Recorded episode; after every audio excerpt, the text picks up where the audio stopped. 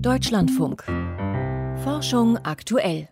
Wenn Alexa oder Siri Ihnen Ihre Wünsche von den Lippen ablesen oder wenn Ihre Kamera im Smartphone automatisch auf Gesichter fokussiert, dann ist üblicherweise künstliche Intelligenz im Spiel.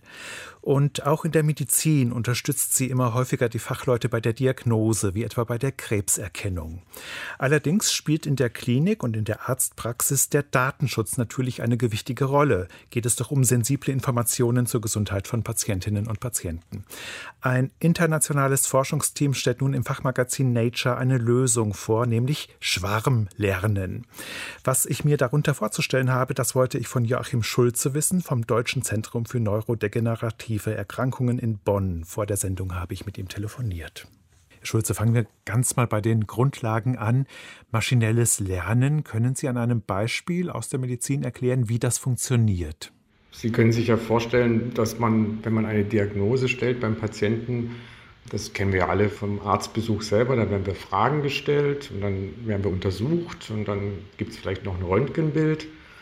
Und dann haben wir vielleicht noch ein paar Laborwerte. Und was der Arzt macht, ist, er sucht jetzt in den Antworten, die wir geben, in den Untersuchungsbefunden nach Mustern, die dem Arzt dann sagen, das Muster zusammen mit den Befunden im Röntgenbild, das ergibt dann eine Diagnose. Und das kann man lernen, aber es ist natürlich sehr schwer in der Medizin. Und die moderne Technik, äh, das maschinelle Lernen, bietet im Prinzip was Ähnliches an, aus solchen Daten Muster zu erkennen, aber eben jetzt nicht mehr mit der Erfahrung und dem Wissen und der Expertise des Arztes zuerst, sondern dass wir die Daten nutzen und sie Algorithmen vorstellen. Und diese Algorithmen sind so programmiert oder so ausgeführt, dass sie jetzt diese Muster erkennen sollen in diesen Daten.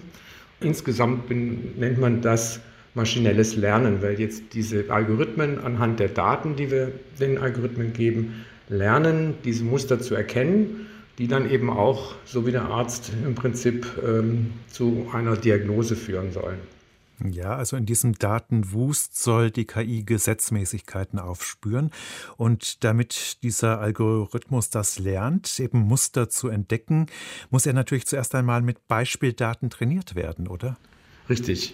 Also ein bisschen auch wie beim Arzt, bei dem jungen Arzt, der sich zum Beispiel in der Radiologie hunderte von Röntgenbildern angucken muss, bis er nämlich dann auch die richtigen Muster erkennt.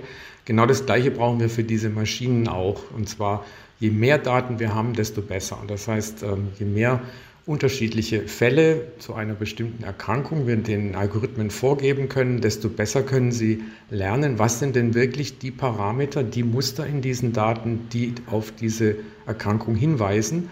Und je mehr wir haben, desto weniger werden halt Dinge berücksichtigt, die vielleicht gar nichts mit der Diagnose zu tun haben. Also viele Daten, viele gute Daten ist ein ganz wichtiger Erfolgspunkt bei maschinellem Lernen.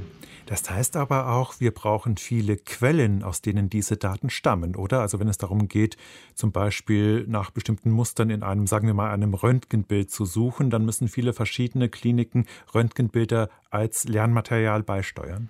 Ja, also man muss tatsächlich sagen, die Anfänge sind natürlich immer lokal passiert. Also wenn man jetzt eine Universitätsklinik oder ein medizinisches Zentrum nimmt, dann hat man natürlich erstmal Zugang zu den eigenen Daten. Ähm, wir haben aber gesehen, dass wenn die Daten zu wenig sind, dass die Algorithmen Muster erkennen, die für die Patienten, die in, der Untersuchung drin waren, möglicherweise zu speziell sind. Und das liegt einfach auch daran, dass der Algorithmus einfach nicht ausreichend lernen konnte, weil er nicht genügend Beispiele hatte. Und dann wäre es geschickt, wenn man jetzt sagt, okay, dann machen, tun wir uns zu Netzwerken zusammen von Forschern und dann versuchen wir das gemeinsam zu lösen. Und dann kommen wir aber auf das erste Problem, dann müssen wir entweder die Daten alle irgendwo gemeinsam hinführen und wir müssen uns über den Datenschutz viel mehr Gedanken machen, weil sobald ich eben jemandem anderen an einer anderen Stelle die Daten zur Verfügung stelle, dann muss ich das vorher mit meinem Patienten auch genauso abgesprochen haben, dass er das auch dort einwilligt und dem zustimmt. Und da greift dann auch in Europa ein ganz strenger Datenschutz, was auch wirklich wichtig und richtig ist. Aber das erschwert uns natürlich dann erstmal die Forschung wirklich zu machen. Und da setzen Sie an mit Ihrem Konzept des sogenannten Schwarmlernens. Wie funktioniert das genau? Man könnte sich ja jetzt vorstellen, zehn Kliniken arbeiten zusammen. Und diese Kliniken müssten jetzt alle ihre Daten an einen einzigen Platz schicken Und dann könnten wir dort dieses maschinelle Lernen wieder durchführen. Und das ist nicht ganz einfach. Und wir haben gesagt, das könnte man doch eigentlich umgehen. Das müsste doch eine technische Lösung geben, wo wir die Daten gar nicht irgendwo zu jemandem anderen geben, sondern wo wir die Algorithmen, die das maschinelle Lernen machen, zu den einzelnen Kliniken bringen. Und dann werden diese Algorithmen nur vor Ort in der Klinik angewandt. Dort wird dann gelernt, dort werden Muster erkannt und die Erkenntnisse aus der Mustererkennung, die kann man ja wieder teilen. Das heißt, man würde nicht die Daten der Patienten teilen, sondern nur die Erkenntnisse teilen. Und das ist eine ganz andere Ebene. Das heißt, hier haben wir auch ähm, andere Voraussetzungen für den Datenschutz, weil wir ja die Daten lokal ganz sicher machen, aber nur noch die Erkenntnisse teilen. Das ist so ähnlich wie wenn die Ärzte so ein Muster lernen und dann nachher miteinander reden und sagen, ich weiß jetzt bei diesem Tumor oder bei dieser Verschattung in der Lunge, ich weiß, was das ist und das erzähle ich jetzt dem anderen Arzt. Und ähm, das hat aber mit den Patientendaten per se nichts mehr zu tun. So könnte man sich das ungefähr vorstellen, dass die Algorithmen an den unterschiedlichen Orten eben lernen und dann eben nur austauschen, was sie gesehen haben in diesen Daten. Sie haben sich ja nun Anwendungen angeschaut in der Medizin, aber könnte man sich vorstellen, dieses Schwarmlernen auch auf andere Gebiete innerhalb der künstlichen Intelligenz zu übertragen, um so zu einer Art Demokratisierung der KI zu kommen?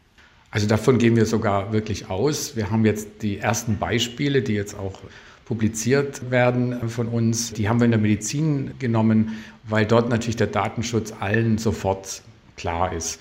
Und wir das ja auch alle als Patienten es auch so haben wollen, dass wir unsere medizinischen Daten ja nicht in, in andere Hände geraten.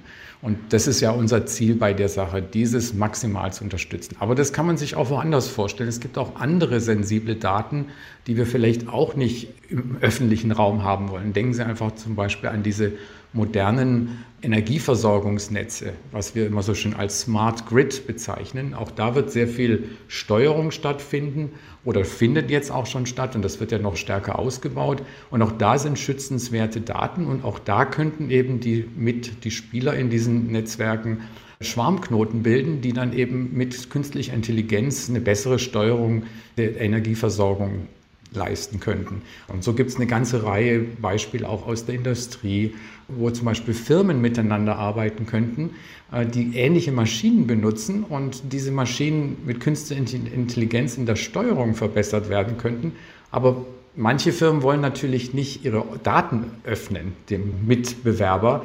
Aber die Verbesserung der Maschinen, wie die arbeiten zum Beispiel, das könnte man zusammen machen, ohne dann die Daten austauschen zu müssen. Und da gibt es unglaublich viele Anwendungen. Sagt Joachim Schulze vom Deutschen Zentrum für neurodegenerative Erkrankungen in Bonn.